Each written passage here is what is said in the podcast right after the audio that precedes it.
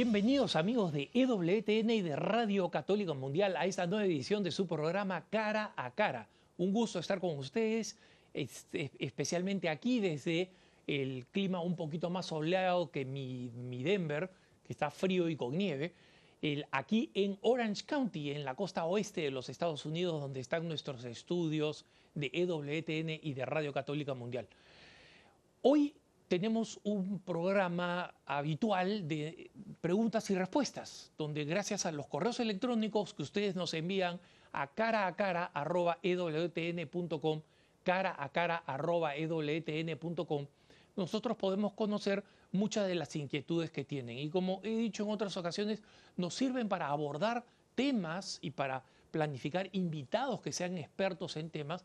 Y en otras ocasiones son preguntas relativamente breves que eh, procuro contestar aquí a partir de la enseñanza de la Iglesia y de la lógica teológica y filosófica de la Iglesia Católica. ¿no? Así que nosotros podemos ir a la primera pregunta que, de este programa, que es, una organización sostiene que lo mejor que se puede hacer por el planeta es dejar de tener hijos. ¿Qué opinas? Bueno, eh, nosotros hemos llegado, digamos, a, a, unos extremos del ecologismo. Como sabemos, la conciencia ecológica forma parte de nuestro deber cristiano. Lo dijo el Papa Benedicto XVI, lo había dicho San Juan Pablo II, lo ha expresado el Papa Francisco a través de la Laudato Si. Entonces, esto es cierto que tenemos que tener un cuidado de la eh, ecología, pero en el centro de la creación y en la cúspide de la creación está el ser humano todo fue creado para que forme parte del sistema en el que el hombre vive y para aprecio y gozo del hombre. ¿no? Entonces, es una visión eh, eh, antropológicamente, filosóficamente completamente errada, porque si el mundo se quedara sin seres humanos, claro, las plantitas crecerían, este, los, los venados seguirían creciendo, pero estas personas no son conscientes, en primer lugar, del número de intervenciones que los seres humanos tienen que realizar para que eh, eh, en el mundo no se produzca un caos, ¿no? Eh, en el estado de Colorado, por ejemplo, el cuidado que hay que tener en sacar determinados árboles para evitar, talar árboles para evitar los incendios que acabarían con prácticamente todo el estado, o, por ejemplo, la necesidad de desplazar a algunos animales que están en riesgo de un lado al otro, la mano del hombre ha hecho mucho bien para la subsistencia del mundo natural. Y en segundo lugar, sin una inteligencia que aprecia la belleza, ¿de qué sirve la belleza? Esto es una de las cosas que la gente no ha presentado. ¿Ustedes creen que una gallina contempla la puesta del sol y dice, oh, qué hermosa es la creación? No, una, una gallina, cuando se pone el sol, se va a su eh, gallinero y se sienta ahí y no tiene ningún aprecio estético que viene solamente del hombre que ha sido creado a imagen y semejanza de Dios. En consecuencia, eh, si quisiera ser irónico, diría estas personas que creen que los seres humanos sobramos, que comiencen a dar el ejemplo eh, dejando de sobrar ellos mismos. ¿no? Vamos a la próxima pregunta. La próxima pregunta dice, ¿estoy haciendo mal si evito las parroquias donde los sacerdotes no celebran adecuadamente la Santa Misa? Y miren, eh, muchos obispos eh, en, algunos, en algunas diócesis que yo conozco le han pedido a los católicos que no se conviertan en unos gourmets de la misa, ¿no? Es decir, la misa tiene que ser exactamente como a mí me gustaría y se comienza eh, a, convertir en, unos, este, en unas personas que van de misa en misa eh, tratando de ver cuál es la que le gusta más, porque en esta no le gusta cómo se toca la guitarra, en esta otra no le gusta la vestimenta del sacerdote. Entonces nosotros no tenemos que exagerar convirtiendo el sacrificio de la misa, que es el gran don de la Eucaristía para nosotros, en algo que se termine convirtiendo en una selección gourmet. Dicho esto, el católico tiene derecho a una buena celebración de la Santa Misa. Y si donde yo estoy, la Santa Misa, no se celebra bien, entonces tengo el derecho y sobre todo si tengo familia a la que tengo que educar por medio de la liturgia universal de la iglesia, como es la Santa Eucaristía, entonces tengo el derecho y probablemente el deber de buscar un lugar donde la misa se celebre mejor, se celebre decentemente, el, sacerdote predique bien. Entonces, sin caer en la actitud gourmet de la misa, que es un extremo, y que yo conozco, veo personas que dicen, mira, la misa es perfecta, pero hay un cantante que no me gusta. Tampoco, pues, o sea, estás en el coro celestial. Así será la Eucaristía en el cielo, ¿no? Pero, por otro lado, una misa que es mala, que no es, eh, no es edificante, porque la liturgia está mal celebrada, porque el sacerdote no predica bien, es una misa donde el cristiano tiene derecho a buscar una alternativa. ¿no? Vamos a la próxima pregunta. ¿Cuál es la posición oficial del magisterio con respecto al uso del ad orientem en la misa en la forma ordinaria? Esta pregunta tal vez es un poco compleja para algunas personas, pero eh, explico primero algunos de los conceptos. Como saben ustedes, antiguamente todas las iglesias se tenían que construir con el eh, altar en, eh, apuntando al oriente, ¿no? Porque era la manera de tener el, el, sentido del el lugar de donde sale el sol, que es el símbolo de la resurrección del Señor. Cuando uno se va a la cima del monte Montmartre, por ejemplo, en París, uno se sorprende de ver cómo todas las grandes iglesias que se pueden ver, no solamente desde la, gran catedral de, Notre Dame, sino las otras distintas iglesias, cómo a pesar de los barrios donde están, todas están apuntando al oriente. Así se realizaba antiguamente y todavía se conserva esa costumbre en algunos sitios. Entonces, básicamente, eh, cuando este hermano pregunta si se celebra a oriente, se está refiriendo a la tradición de que los sacerdotes tenían que celebrar mirando al oriente. Y eso significaba ¿no? que era de cara al altar y de espaldas al pueblo. Entonces, este hermano pregunta, ¿esa es la forma de celebrar en la llamada forma extraordinaria del rito latino? Es decir, eh, eh, la, misa del misal antiguo o del misal tradicional. ¿no? Este hermano pregunta si en la misa del no sordo, o sea, de la, nueva forma, la traída por el Vaticano II, también se puede celebrar eh. Y la respuesta es absolutamente sí. De hecho, la misa en la forma ordinaria del, del rito, la misa a la que asistimos todos los domingos, es una misa que eh, en ningún momento se dijo que tenía que celebrarse de cara al pueblo, era una opción, ¿no?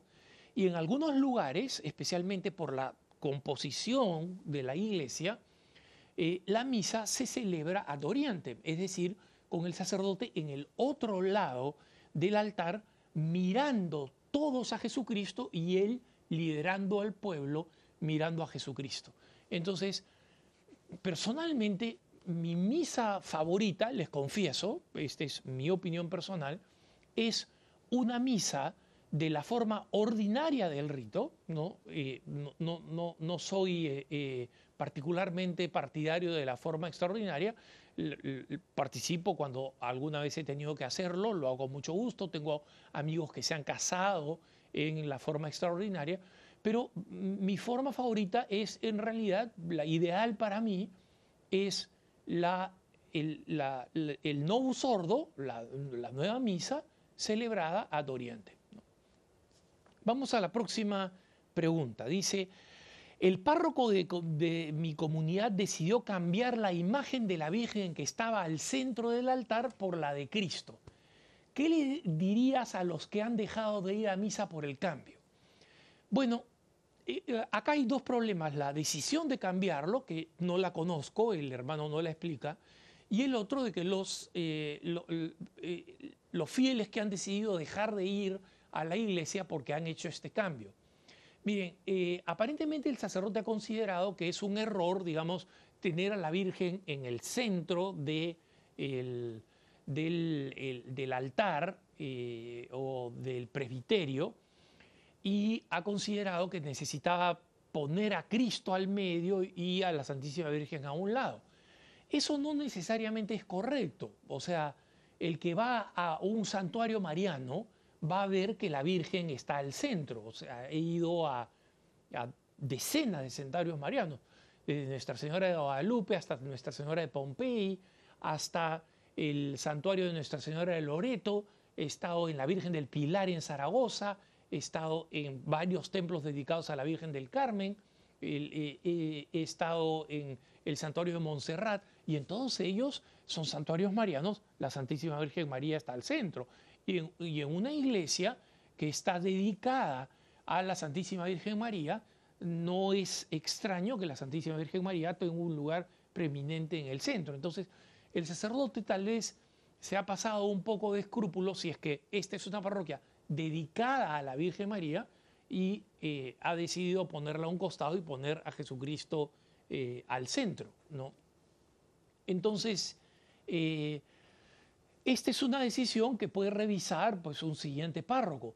Pero si es una iglesia que no estaba dedicada específicamente a la Santísima Virgen, es más, supongamos que se llamaba la iglesia de la Santísima Cruz, tiene sentido este cambio. Entonces, no quiero hacer un juicio de cuál fue la razón por la cual este sacerdote hizo el cambio, pero hizo el cambio. Y lo que está muy mal es que las personas que no les ha gustado el cambio hayan dejado de ir a misa. Espero que se- sean personas que están yendo a misa a otra parroquia, ¿no? Pero porque las cosas no se hacen como a mí me gustan, esa no es una razón para dejar de ir a misa. Eh, No es- no es una razón para dejar de ir a una parroquia. Si no ha habido un abuso, si la liturgia sigue siendo la correcta, eh, este es un capricho movido por una, por, un- por una soberbia, por un orgullo, porque las cosas no se hicieron como yo quería, y esa es una mala consejera. Eso, eso convierte el ir a misa a otro lado o el dejar de ir a misa en una actitud farisea que es muy mala y que ciertamente no es muy compatible con el camino que tenemos que recorrer para ir al cielo. ¿no? Vamos a la próxima pregunta. Muchos evangélicos dicen que nuestras imágenes de Jesús son falsas porque representan a un hombre occidental mientras que Jesús era judío y no es descrito en las escrituras. Eh, miren hermanos, este es el, el- el clásico eh, argumento protestante que padece de dos enfermedades, ¿no? En primer lugar, padece de la enfermedad iconoclasta, o sea, este, esta ya fue una herejía del siglo IX, que es este odio eh, de, las, eh, de la destrucción de las imágenes, de creer que las imágenes son eh, contrarias a las enseñanzas de las, de las Sagradas Escrituras, especialmente del Antiguo Testamento, cuando no es verdad. No es idolatría poner una imagen, es idolatría adorar una imagen, que es lo que los católicos no hacemos.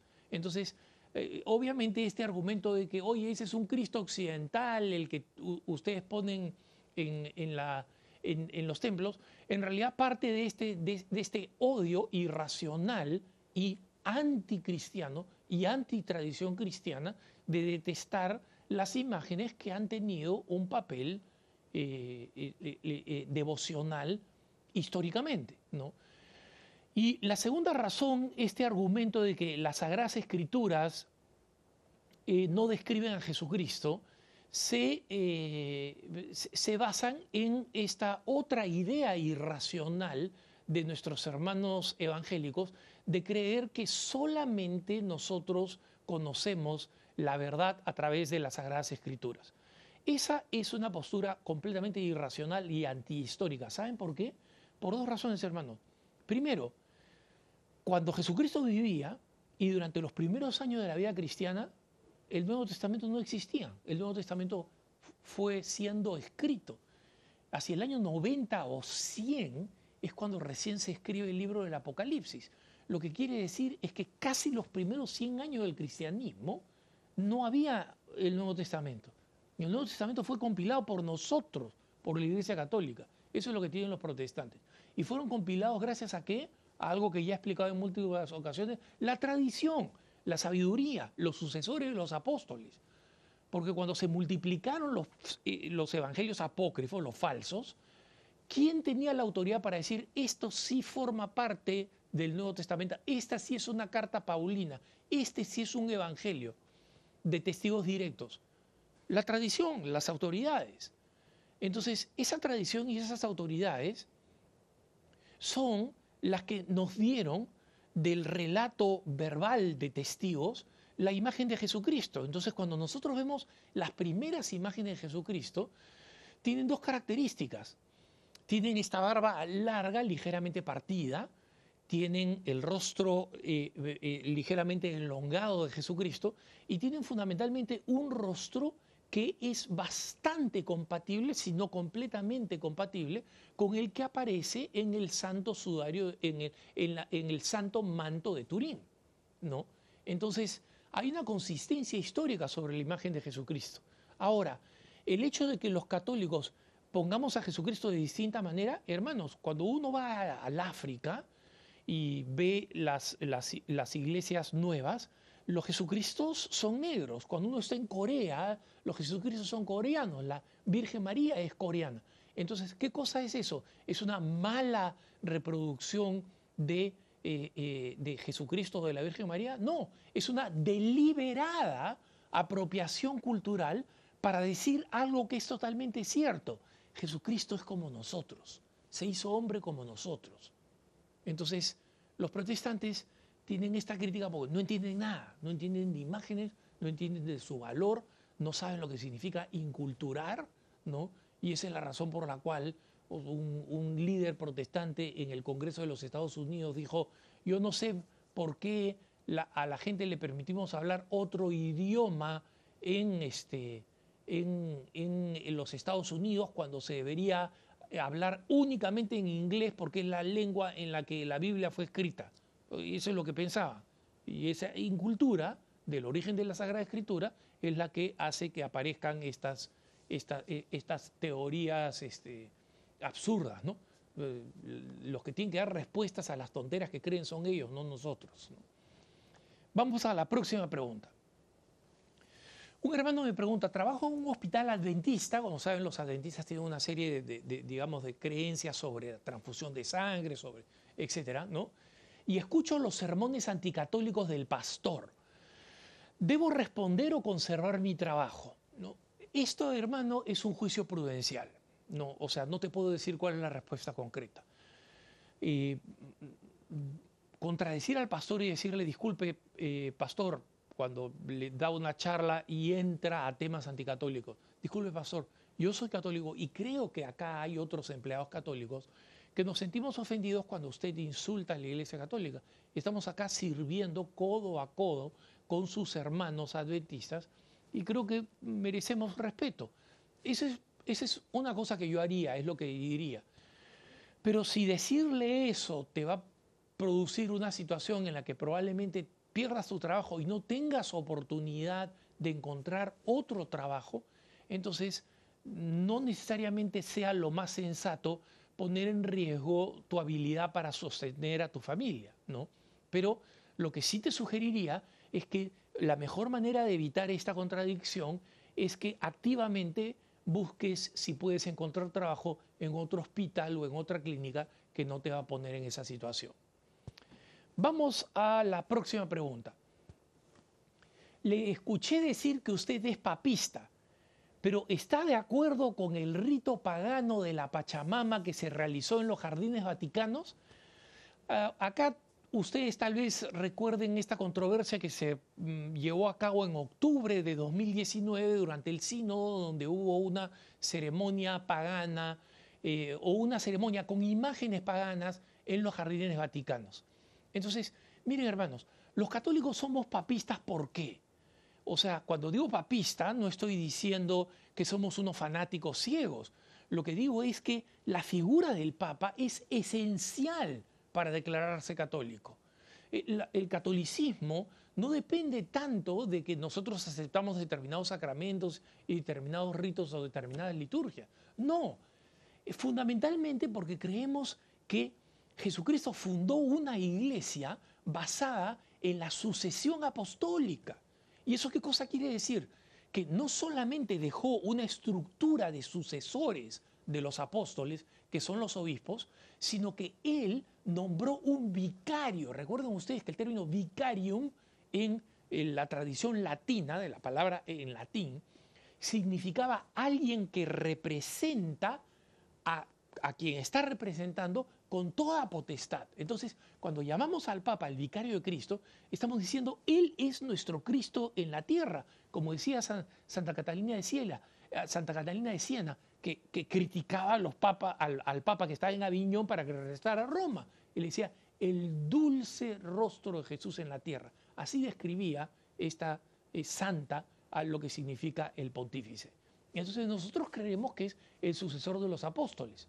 Eh, el, que los sucesores de los apóstoles a lo largo de la historia hayan sido muchas veces cuestionados, aunque no hayan cometido herejías y hayan enseñado la verdad.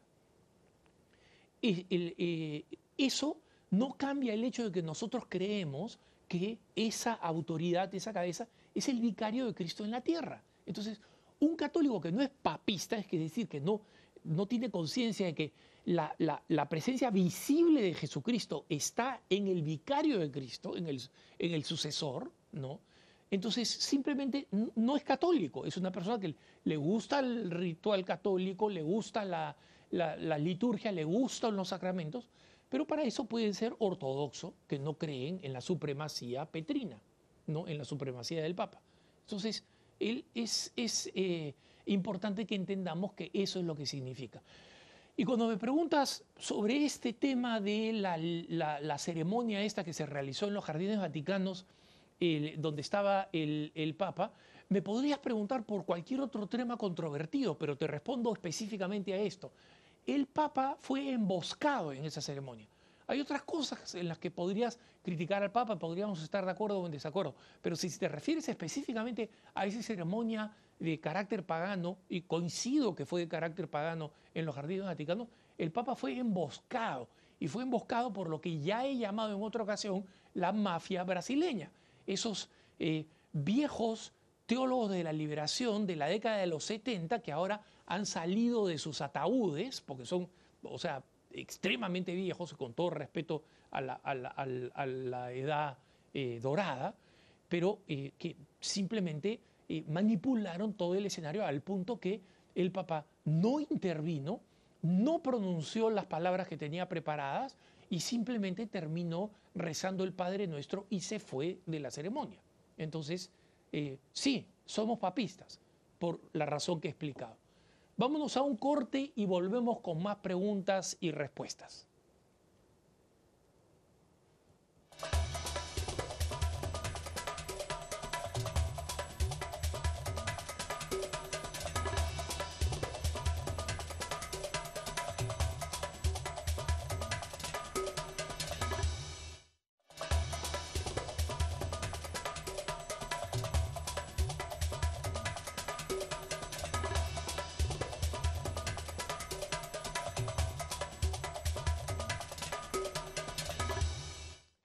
Estamos de vuelta en su programa Cara a Cara y estamos en un programa especial habitual de preguntas y respuestas, donde nosotros recibimos sus correos electrónicos y tratamos de responder a las preguntas, haciendo en algunos casos la investigación necesaria. ¿no? Se lo digo porque hay gente que cree que yo conozco todas estas cosas así de memoria. No es así.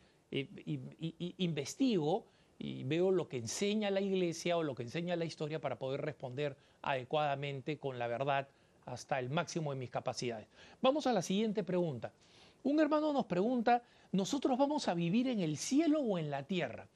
Yo creo que esta pregunta eh, tal vez tenga que ver con la confusión que se produce en muchas ocasiones con la interpretación eh, protestante, la, interpretación evangélica de qué cosa va a pasar, ¿no? Este, el milenio en la tierra, o sea, la mala interpretación básicamente del libro, del, libro del Apocalipsis. ¿no?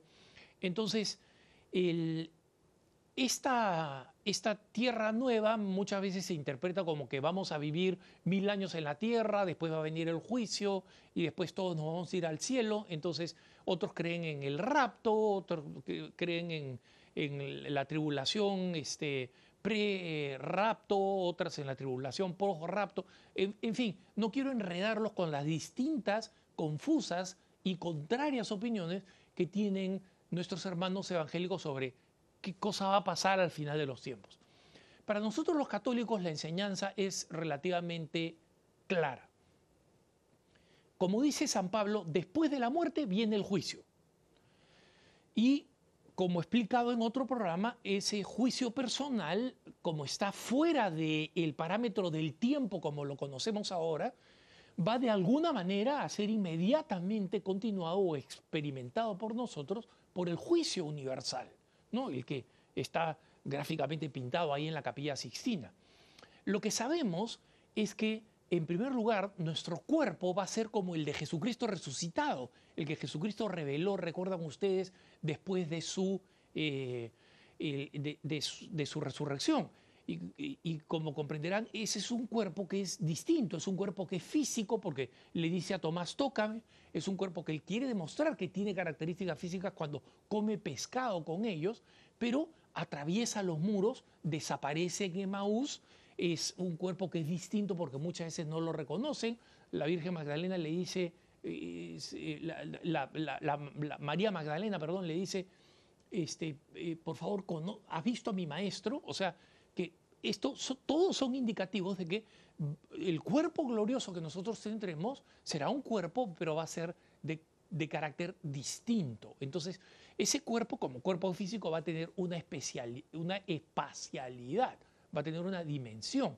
Pero no sabemos, no podemos saber cómo va a ser ese cuerpo, eh, eh, el cuerpo eterno y el cuerpo sin la herida del pecado que vamos a tener. Entonces, eso hace que los grandes teólogos digan, bueno, el paraíso, la vida eterna, va a tener un espacio. Pero ¿cómo va a ser? ¿Va a ser aquí en la tierra? No lo sabemos. Sabemos que no va a ser esta tierra, ¿no? O sabemos que el Señor dice en, eh, en, en el Apocalipsis, he aquí que hago unos cielos nuevos y una tierra nueva. Entonces, algo que es, escapa a nuestra comprensión e incluso a nuestra imaginación. Es cómo va a ser ese lugar. Pero lo que sabemos es que va a ser un lugar donde vamos a poder estar en cercanía de nuestros seres amados que compartan con nosotros la salvación. ¿no? recuerden ustedes, estas son verdades que escapan a lo que nosotros podemos entender, son misterios y hay que aceptar esa naturaleza que va más allá de lo que nuestra mente limitada hoy en día puede entender. ¿no? Vamos a la próxima pregunta. La pregunta dice, para nuestro Señor Jesucristo, entrar en el cuerpo, eh, ¿puede nuestro Señor Jesucristo entrar en el cuerpo de un mortal y dar algún mensaje? Respuesta directa, no, absolutamente no. Y esto se lo digo porque un, eh, un hermano eh, hispano que vive en Estados Unidos dice que él conoce a alguien de un grupo de oración que dice que Jesucristo entra en él y que da revelaciones de supuestamente el mismo Jesucristo hablando a, eh, a través de esta persona. Eso es absolutamente imposible y, se los puedo decir, inaceptable para la iglesia. Jesucristo no posee a nadie. A grandes místicas como Santa Catalina de Siena, como Santa Teresa de Jesús, ellos han tenido conversaciones, interlocuciones, visiones de, eh, de, Jesucristo. Pero que Jesucristo posea a alguien, miren, ahí estamos lidiando con dos cosas. Una mentira, con tres cosas. Una mentira, una farsa, una persona que es un farsante, una persona que eh, tiene problemas psiquiátricos, o una persona que está siendo poseída por un espíritu que ciertamente no solamente no es Jesucristo, sino que no es un espíritu bueno y en consecuencia habría que llamar a un exorcista. Punto y basta. Vamos a la próxima pregunta. ¿Cuáles son los requisitos mínimos para garantizar que el pan y el vino se transforman en el cuerpo y la sangre de Cristo en manos de los, del sacerdote. Y aquí, en esta pregunta, agrego algunas cosas más que este hermano eh, preguntó. ¿no? Por ejemplo, él dice, ¿existe la posibilidad de que la consagración no exista si el sacerdote omite ciertas cosas en la celebración de la misa, como no usar ciertas vestiduras, realizar ciertos gestos, si es que no hay altar, etcétera, o si se realiza fuera de una celebración litúrgica? Pues aclaremos lo primero. Miren, hermanos, solamente hay consagración en el marco de la misa y en unión con la Iglesia Universal. Es decir, un sacerdote que dejó de ser sacerdote de la Iglesia Católica, eh, pienso por ejemplo en el padre Alberto Gutiérrez, que, o sea, como su ordenación sacerdotal, ahora él es este, episcopaliano, pero su ordenación sacerdotal fue una eh, ordenación legítima, él va a ser sacerdote para siempre, en consecuencia tiene la potestad de consagrar. Pero en la medida en que esa consagración no es en unión con el resto del cuerpo de Cristo, es cuestionable que haya una, una, consagración válida que convierta el pan y el vino en el cuerpo y la sangre del Cristo. Eh, respecto del altar, todo depende de qué cosa eh, se, se, dice por altar. En las situaciones de guerra hay fotografías de la Segunda Guerra Mundial o de la Guerra de Corea, donde los sacerdotes no tenían otro lugar que celebrar, que en ese entonces se celebraba, recuerden ustedes, a Oriente, o sea, de espalda a los fieles, los sacerdotes utilizaban la, nariz de un vehículo de, guerra, de un jeep, y ponían ahí el altar y ahí celebraban la misa. Entonces, ¿ese es un altar o no es un altar? Es un altar. La, la misa es legítima, ¿no? Entonces, si un sacerdote solamente tiene una estola, que es lo único que le permite celebrar la misa, la falta de la casulla o del alba no hace que la misa no sea válida. Entonces, cuando un sacerdote, en cambio, cambia las palabras de la consagración, está cambiando la forma de, la consagración y, en consecuencia, esa consagración no es válida y no es real. Es decir, no hay consagración. Y por supuesto hay una película francesa muy vieja donde este, un, un sacerdote que ha dejado el sacerdocio, que está amargado, está en un bar y este, consagra el vino que está tomando un montón de botellas y un seminarista que había ido a, rescatarlo, este, viendo que esa se había convertido en la sangre de Cristo, se toma todas las botellas, este, queda completamente eh, eh, ebrio por, por tenerse que tomar todo lo que él creía que era la sangre de Cristo, sale a la, a la, calle este, ebrio y lo atropella un vehículo y lo mata. ¿no? Y este ex sacerdote amargado que había dejado el, sacerdocio eh, tiene una conversión y regresa a ser un buen sacerdote. Una historia muy bonita, pero eh, eh, sacramentalmente errada. Una persona que pone las manos encima, un sacerdote pone las manos encima, fuera del marco de la misa, no hay consagración. ¿no? Entonces, hay cosas que son esenciales, eh, que tiene que existir la materia y la forma. Un sacerdote que quiere consagrar una, patata o una papa, este, no está consagrando algo que es válido. Y esto, ustedes dirán, ¿de dónde te viene esta idea? sacerdotes partidarios de la teología de la liberación lo hacían en el Perú 30 eh, años atrás y daban a comulgar pedazos de esta papa o de esta patata y, eso no era el cuerpo de Cristo. ¿no? Vamos con la próxima pregunta.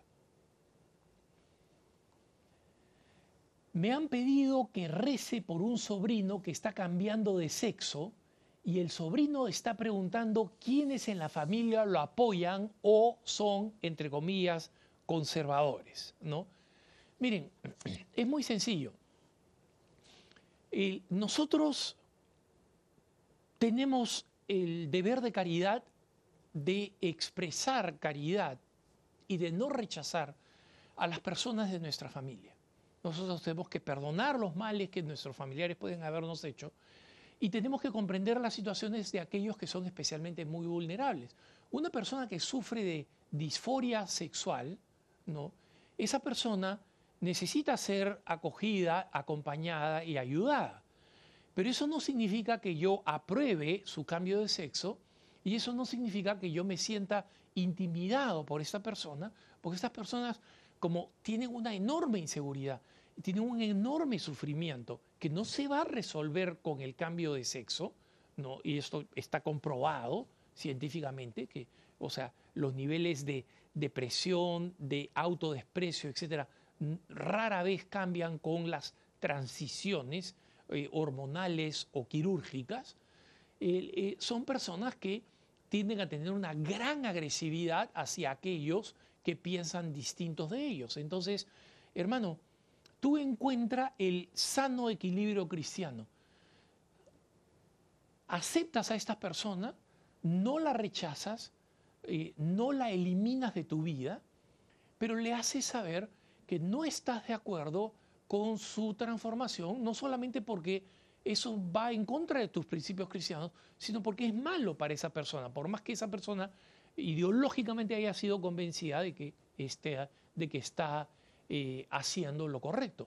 Y si hay otros miembros de tu familia que lo apoyan y le dicen, adelante, esto te va a hacer feliz, que él sepa, yo no te apoyo en esa transición, pero te apoyo a ti, porque eres mi familiar, y porque te quiero, y porque voy a rezar contigo, y porque voy a rezar por ti, y porque si tú necesitas algo como pariente mío en lo que yo te pueda ayudar, cuenta con ello, cuenta con mi amor y cuenta con mi amor familiar, ¿no?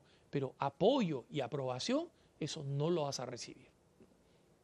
Vamos con la próxima pregunta.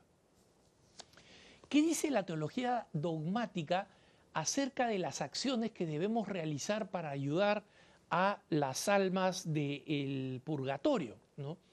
Bueno, aquí aprovecho en primer lugar, en primer lugar, aprovecho para hacerle propaganda a un hermano que me ha dicho, Alejandro, cuando hablas de las almas del purgatorio, no hablas de un enorme beneficio espiritual que se puede realizar, que son las misas a perpetuidad por las, eh, los fieles difuntos que se pueden encomendar en las comisarías de Tierra Santa.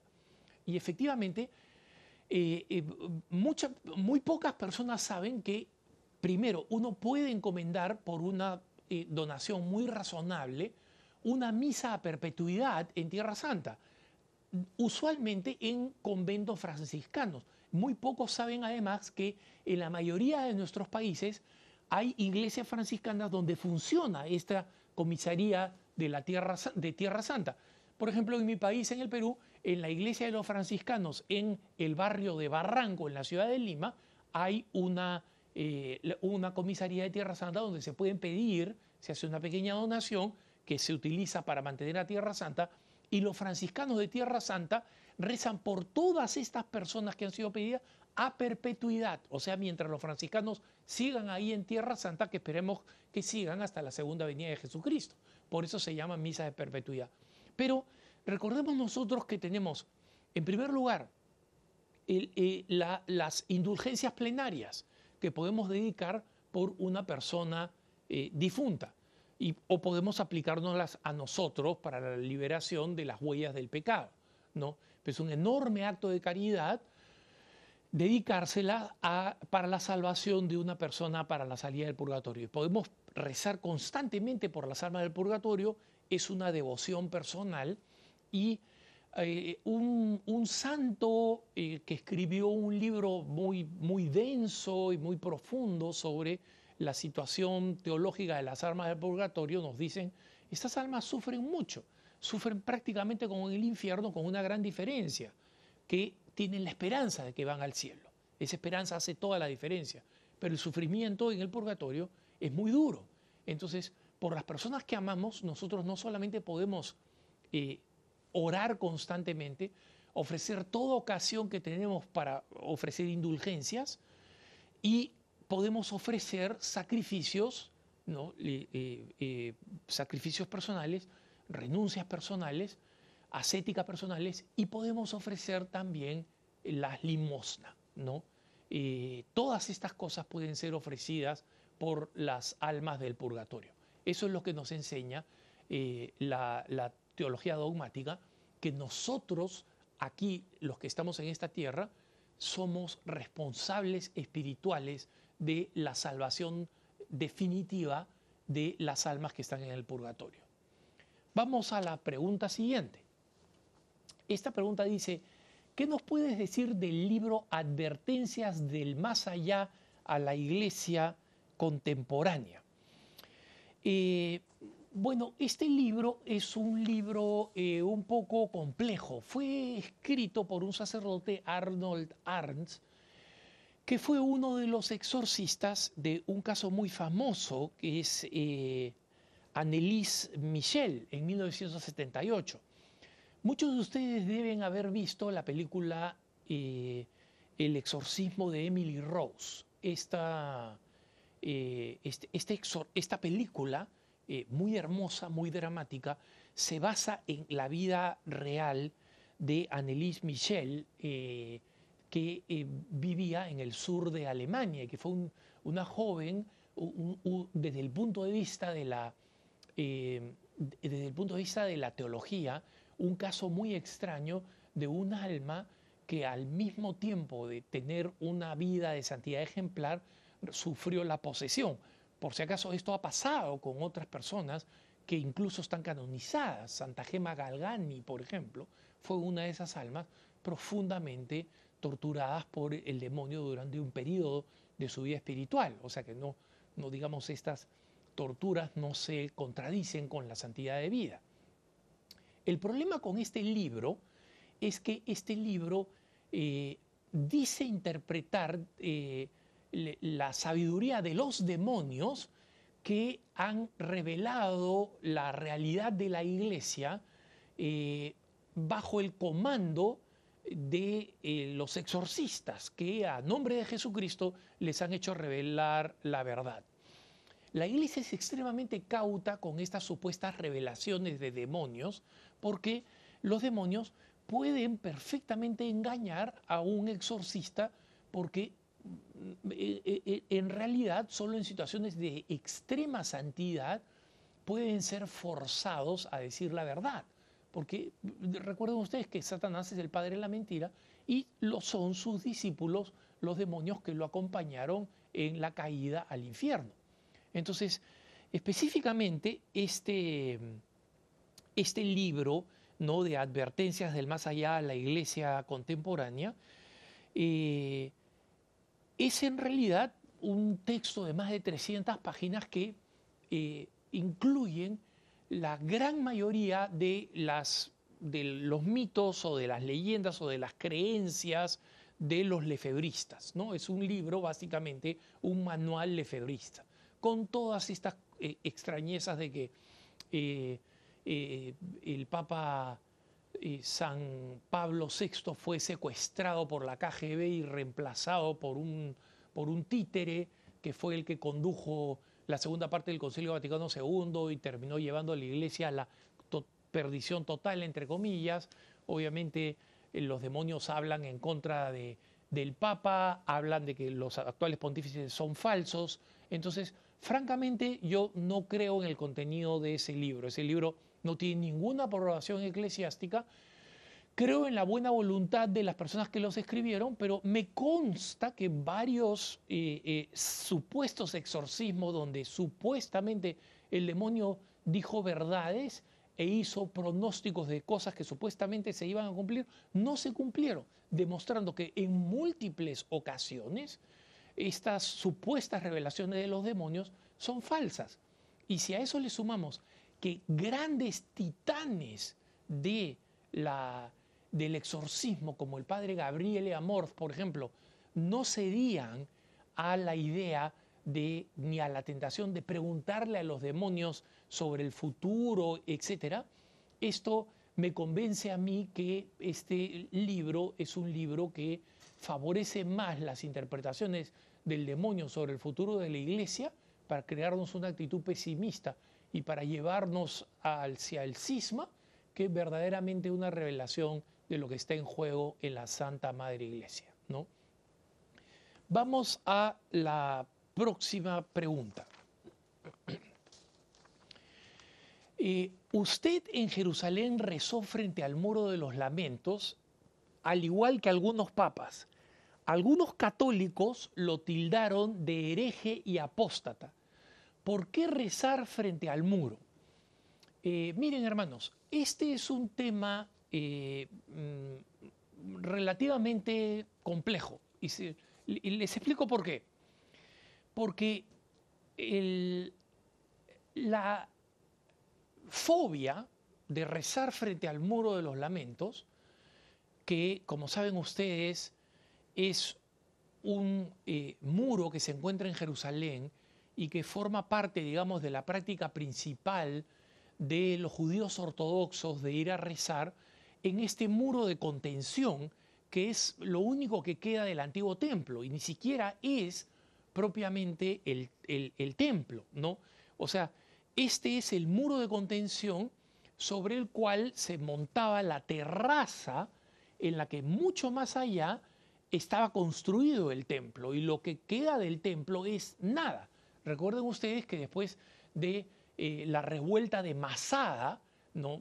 tras la muerte de Jesucristo, el imperio romano termina cumpliendo simplemente por el sistema de venganza terrible que tenía frente a aquellos que se sublevaban contra el imperio romano, terminan enviando al general Tito y dice, mira, para los judíos el punto de referencia era el templo, era una religión centrada en el templo, no en los libros sagrados, en el templo. Había que ir al templo, recuerden ustedes, la misma tradición de Jesucristo, con su familia peregrinan al templo, allí es donde Jesús se pierde, ¿no? cuando tenía 12 años y lo encuentran hablando con los, con los expertos del templo, era una religión que estaba centrada alrededor del templo. Entonces, en, en su total crueldad política y sistemática, los romanos deciden destruirlo y arrasarlo, ¿no? Entonces, no dejan absolutamente nada, no dejan piedra sobre piedra. Es decir, las piedras que quedaron las dispersan ahí y dejan un terraplén completamente vacío.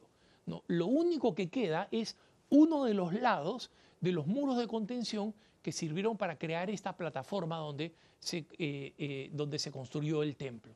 Y luego los eh, musulmanes construirían las dos mezquitas, una que termina siendo una, una eh, eh, mezquita, eh, la famosa mezquita del Domo Dorado, que es, digamos, la, la, imagen más saltante cuando se toman las fotos de Israel, las fotos aéreas de Israel, y luego está la que sigue en funcionamiento, que es la mezquita, la mezquita de Al-Aqsa, ¿no? Y en consecuencia, todo este terraplén, donde están ahora estas, estas dos mezquitas, una, como digo, que es un lugar turístico y la otra que funciona como mezquita, está bajo control de los musulmanes.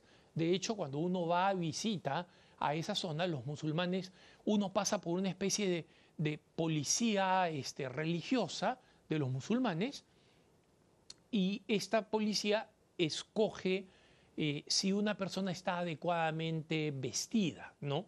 Entonces, las mujeres que no tienen unos vestidos suficientemente largos o que mm, no, tienen mangas para cubrirse los brazos, ellas tienen que ponerse, un, hombres y mujeres, una, unas faldas negras ¿no? que se abrochan eh, alrededor de la cintura, que van hasta el piso, ¿no? y que tienen unas letras en árabe que nunca supe qué, qué cosa este, eh, decía. ¿no?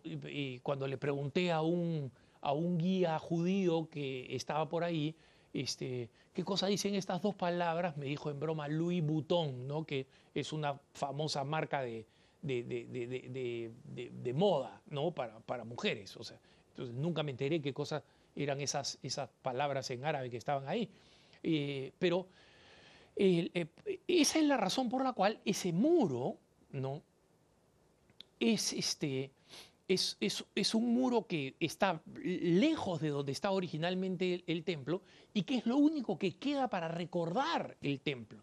Entonces, por eso se llama el muro de los lamentos, porque para los judíos es un lugar donde ellos lloran la destrucción del templo y lloran el final trágico del judaísmo original, que después, por la diáspora, se tiene que convertir en un judaísmo del libro, de la Torá o de las leyes, del Talmud, ¿no?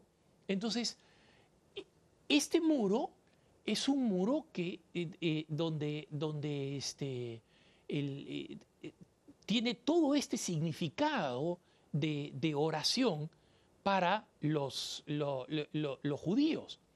Ahora,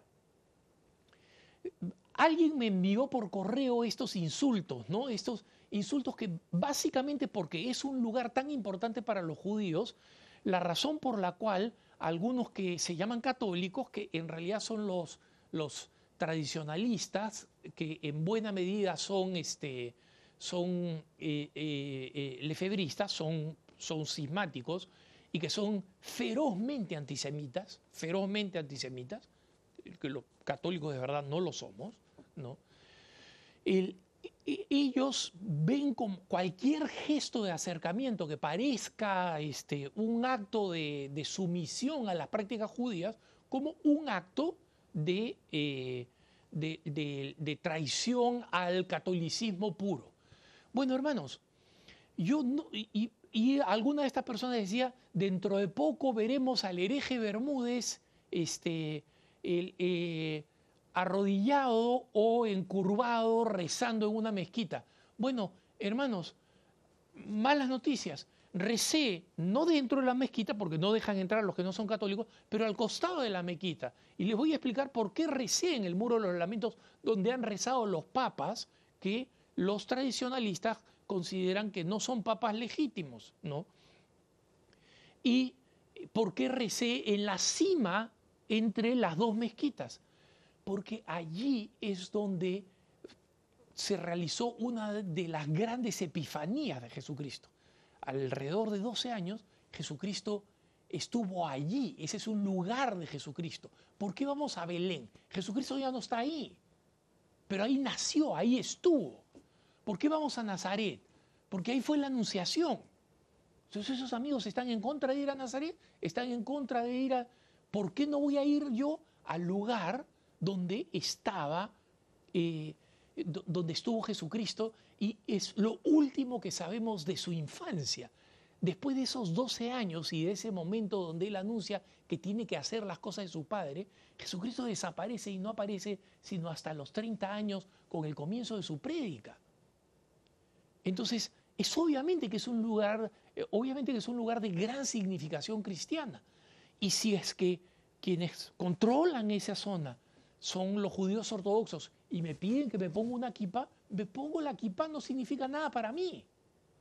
Y es un acto de respeto a unos hermanos de religión abrámica. Y si me piden que me vista este, sobriamente, que es lo que trato de hacer toda mi vida, para rezar en la cima, donde estuvo el templo, donde no queda una sola roca, pero donde estuvo nuestro Señor Jesucristo a los 12 años enseñando la verdad, por supuesto que voy a rezar. Yo voy ahí como cristiano porque estos sitios son también sitios emblemáticos cristianos. Por eso rezaron los papas, por eso subieron los papas, por eso subo yo y por eso los cristianos que van a Jerusalén los invito a que también recen ahí, por ese episodio maravilloso de Jesucristo a los 12 años.